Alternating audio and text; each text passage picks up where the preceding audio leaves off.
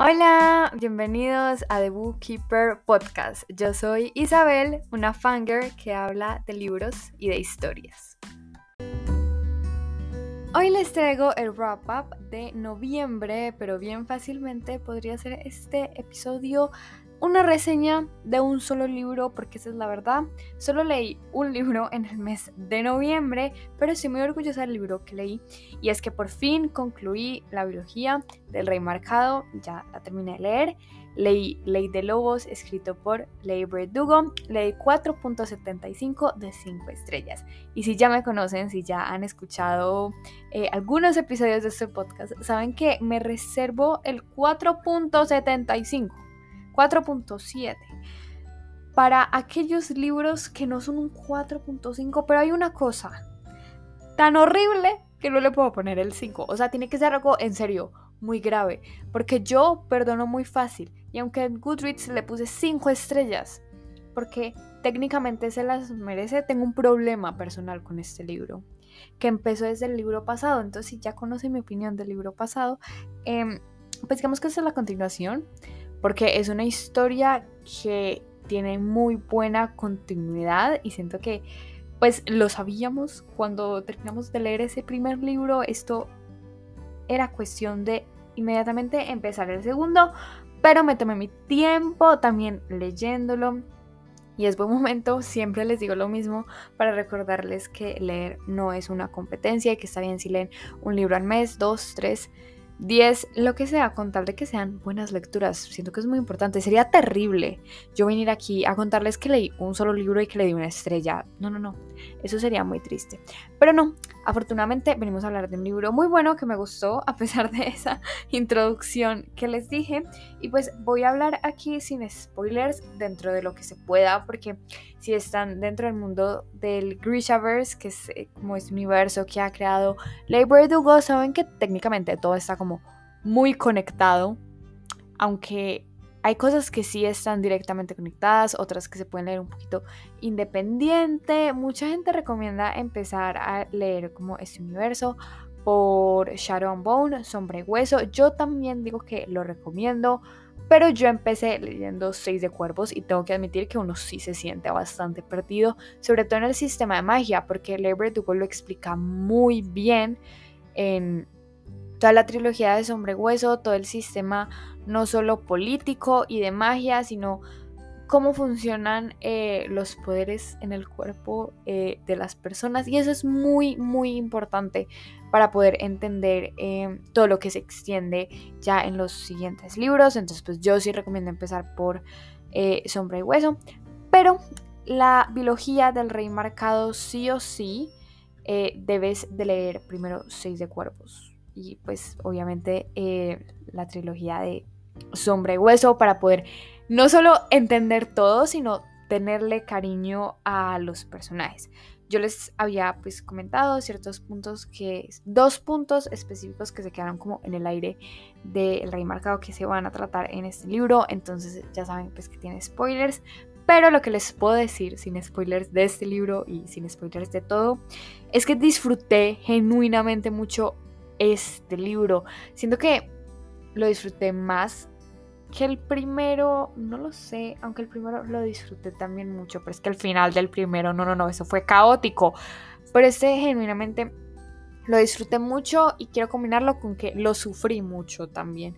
Este libro me tenía al borde de la silla todo el tiempo porque la autora eh, teje una trama política muy interesante, diría que también difícil, o sea, yo genuinamente no sabía cómo íbamos a salir victoriosos de todo esto, yo no sabía cómo se iba a desenredar toda esta, trama, pero al mismo tiempo hace que la entiendas completamente y que estés realmente muy conectada como con toda esta telaraña que Lever Dugo ha logrado tejer y siento que eso es algo muy valioso porque pues una cosa es listo, ver que hay em, un entramado eh, político bastante eh, complicado. Otra cosa es entenderlo, pero una cosa más importante es estar ahí conectado con, con todo lo que está pasando y este libro lo logra muy bien, entonces claramente vas a sufrir y no necesariamente tiene que eh, tenemos que tener escenas de acción tras acción. Realmente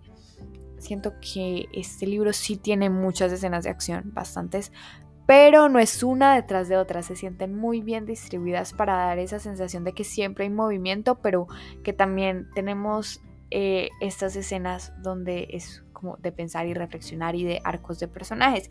Y aquí voy con lo segundo, es que los personajes son espectaculares, son hermosos, son divinos. David Dugo hace un trabajo con los personajes maravilloso y siento que vimos el brillo que esta autora tenía en Seis de Cuervos, se nota muchísimo el desarrollo que tuvo como autora y todo el empeño que le metió a sus personajes, porque aunque pues Hombre Hueso también está muy bien escrito y todo, no se compara con Seis de Cuervos. Pero aquí yo siento que vimos otro nivel de desarrollo de, de personajes, porque siento que en Seis de Cuervos se centra mucho en el pasado, en sí, en las cosas que viven los personajes en el pasado antes de nosotros entrar a la historia y aquí se centra mucho en la construcción paso a paso de los personajes. Entonces eso me gustó bastante. Y eso es todo lo que les puedo decir sin, sin muchos spoilers. Me costó. y ahora pues vamos, ahora sí con los spoilers, no solo de este libro, sino de los demás. Eh, para que sepan, esta es la alerta, vayan a leer el libro y vuelven, o pues ya si se quedan aquí es bajo su propio riesgo, pero voy a empezar bastante fuerte, voy a empezar con el spoiler mayor. Entonces, aquí voy. Mi mayor problema con este libro, lo que más me dolió, la sufrí y yo sabía que iba a ser así después de leer el final del primer libro, donde sale el oscuro, el darkening. Yo no lo podía creer. Yo pensé que Ley Verdugo estaba jugando conmigo y que nos íbamos a, hacer, a deshacer de él en las primeras páginas. Pues no. Duró todo el libro. Todo el libro. Y lo odié con cada fibra de mi ser. Odiaba esos capítulos. Y siento que algo que tiene esta autora que la identifica mucho es que vemos la historia a través de diferentes puntos de vista y casi siempre te gustan todos los puntos de vista y siento que los combina muy bien, no solo en cuestión de como personalidad de cada personaje, de que te caiga bien el personaje, sino en cuestión de trama, de acción, que sí tenga una secuencia lógica a lo que estamos viendo. Y este libro también lo ejecuta de esta manera, los puntos de vista maravillosos, esto, lo otro, pero odié, de verdad, no se imaginan es que no lo puedo transmitir mucho. Cuando nos presentaban el punto de vista de el monje, de Alexander, no, no, no, yo no podía, no, no, no, no, es que, ¿para qué? ¿Para qué?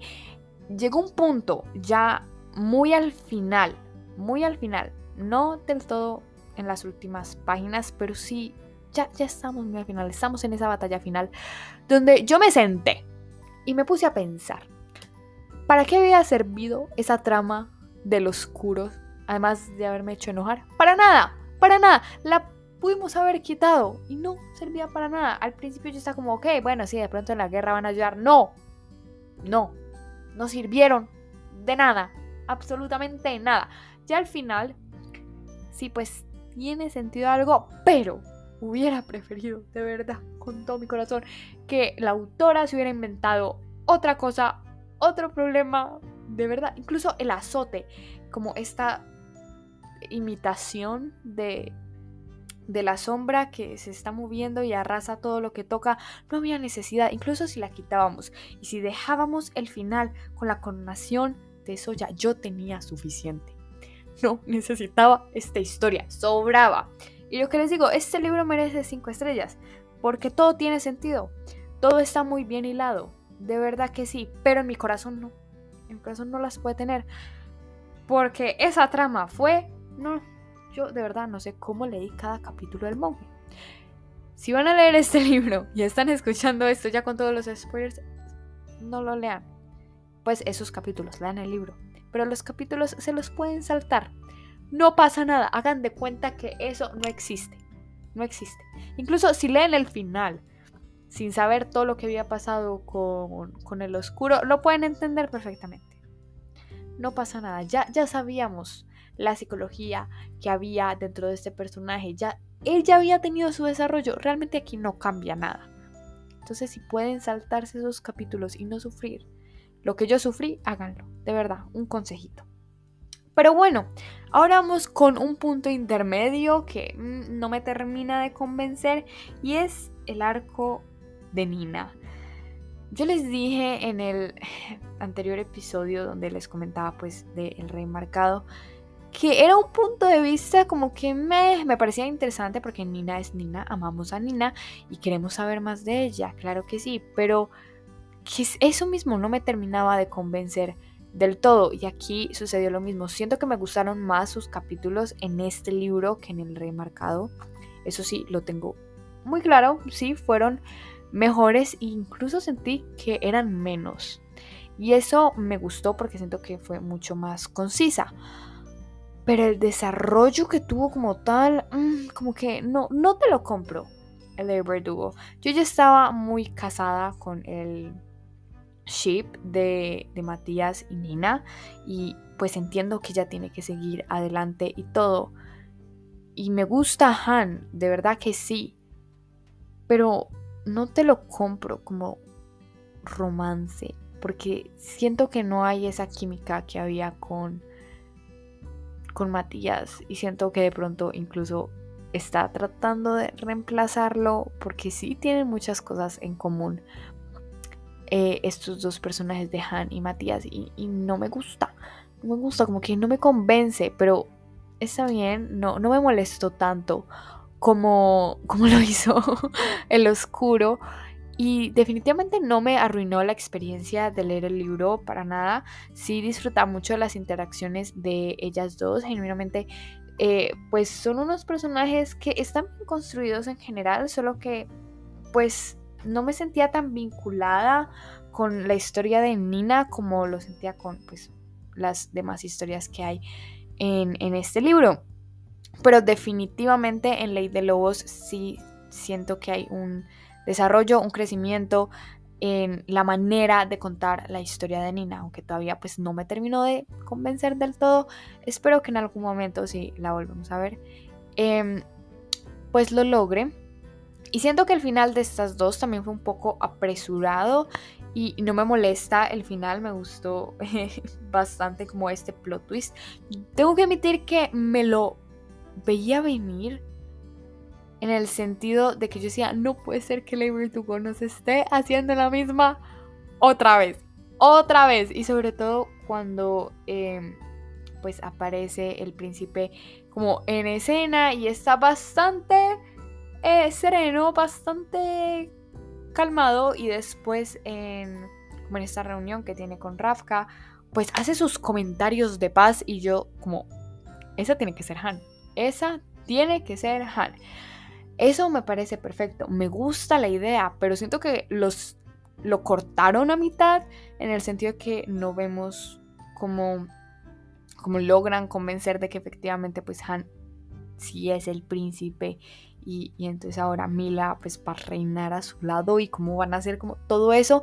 Siento que eso me faltó en el sentido para que tuviera como un desarrollo un poco más completo, pero tampoco me dolió no verlo. Simplemente es como una espinita que quedó ahí como, mm, está bien, está bien, no puedo haber sido así de fácil, pero está bien, yo estaba más concentrada en otras cosas, la verdad. Ahora vamos a hablar de todo el libro en el sentido que la guerra, porque este libro es un libro de guerra. Esto fue pesado, lo que les dije, yo la sufrí. Y mucho. Pero estuvo muy bien planteada. Lo que yo les decía, esto de, conectarnos con el conflicto, todo, todo estuvo muy bien puesto, parecía jugando ajedrez, de verdad. Qué obra maestra, me gustó muchísimo Em, absolutamente todo y siento que este libro se divide muy bien como en dos mitades.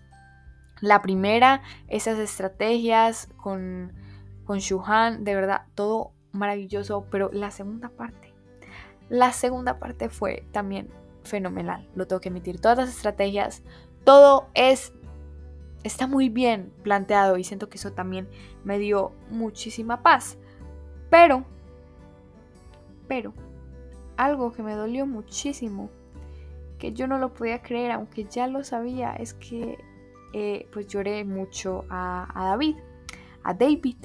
Me dolió bastante y simplemente lo tenía que mencionar aquí porque pues sí, sí fue un golpe bastante fuerte y el mismo día de la boda, es que no, no puede ser. Dolió muchísimo, muchísimo. Demasiado para mi gusto. ¿Cuál era la necesidad de Verdugo? Yo les diré cuál. Sacarnos unas lágrimas, porque no, no, no había razón para que David muriera, mucho menos de esa manera. No, es que a ella le gustó vernos llorar, porque yo, yo lloré, yo aún le lloro.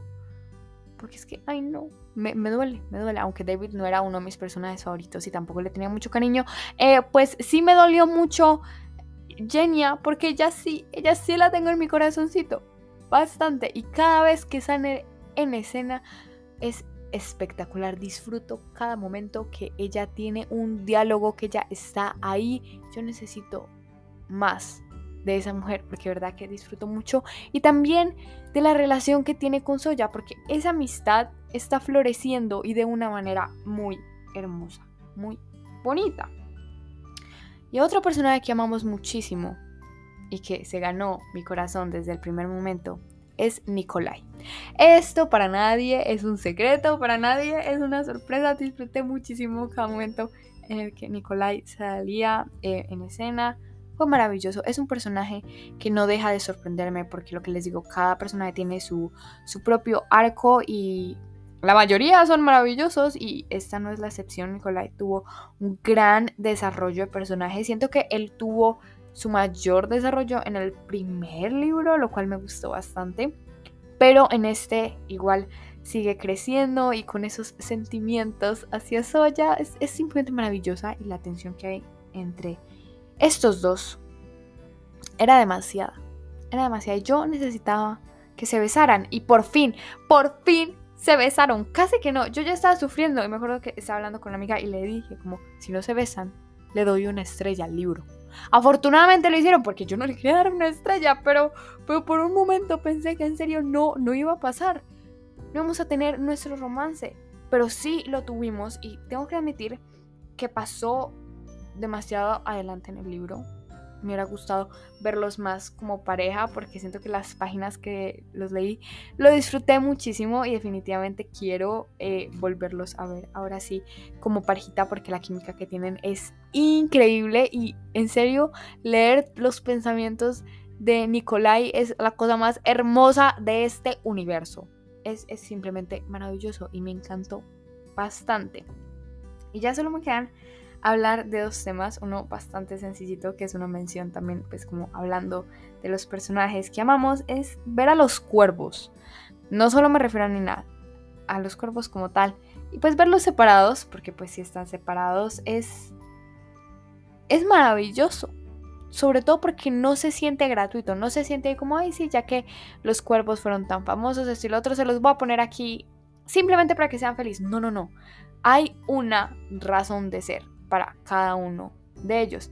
La única que se me quedó corta fue Inés, que es mi favorita, yo la adoro, la amo.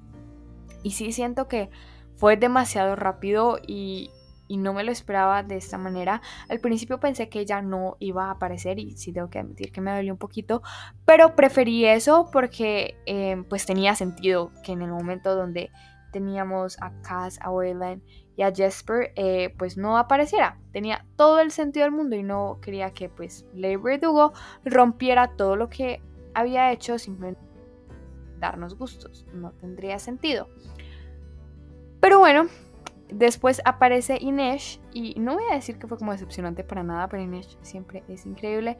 Pero me hubiera gustado verla como en otro momento o en otra parte, tal vez en el bloqueo, aunque nunca tuvimos escenas de, bloqueo de Stoneheart. Pero bueno, solo son ideas. Me gustó mucho ver en Ash. Claro que sí, disfruto mucho cuando salen en escena los cuerpos. Y por último tenemos que hablar de la joya de la corona, que es Soya. Que personaje tan espectacular. El desarrollo que tuvo esta mujer fue increíble. Me dejó sin palabras.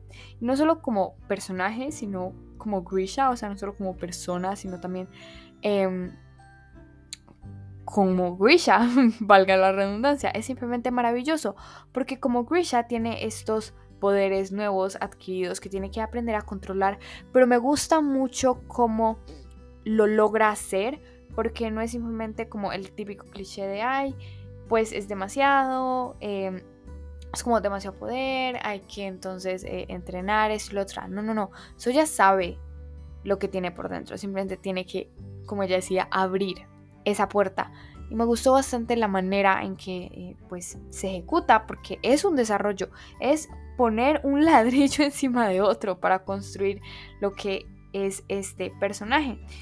Y precisamente por esos poderes, ella aprende una lección bastante valiosa que es la que le permite em, pues sacar todo su potencial a flote. Y es una lección que siento que no, no fue fácil de llegar allí, o al menos a mí me costó y eso que dejé como fluir todo, me dejé llevar por Soya y pues también por todos sus pensamientos y y todo lo que estaba sintiendo en el momento, pero tengo que admitir que cuando llegamos como a la conclusión fue algo muy satisfactorio porque no fue un camino fácil. Y eso me gustó bastante, que el personaje de eso ya se siente bastante completo y es muy satisfactorio ver todo el desarrollo que ha tenido. Y bueno, eso fue todo por el episodio de hoy. Espero que les haya gustado mucho y me encantaría que me contaran por Instagram, arroba de Podcast, qué piensan de ese libro, si ya lo leyeron, si lo quieren leer y llegaron hasta el final del episodio o cualquier cosa que me quieran contar. Por allá voy a estar súper pendiente. Tengo que admitir que fue un episodio bastante largo, pero tenía muchísimas cosas que decir de este libro. Yo los veo en el próximo. ¡Chao!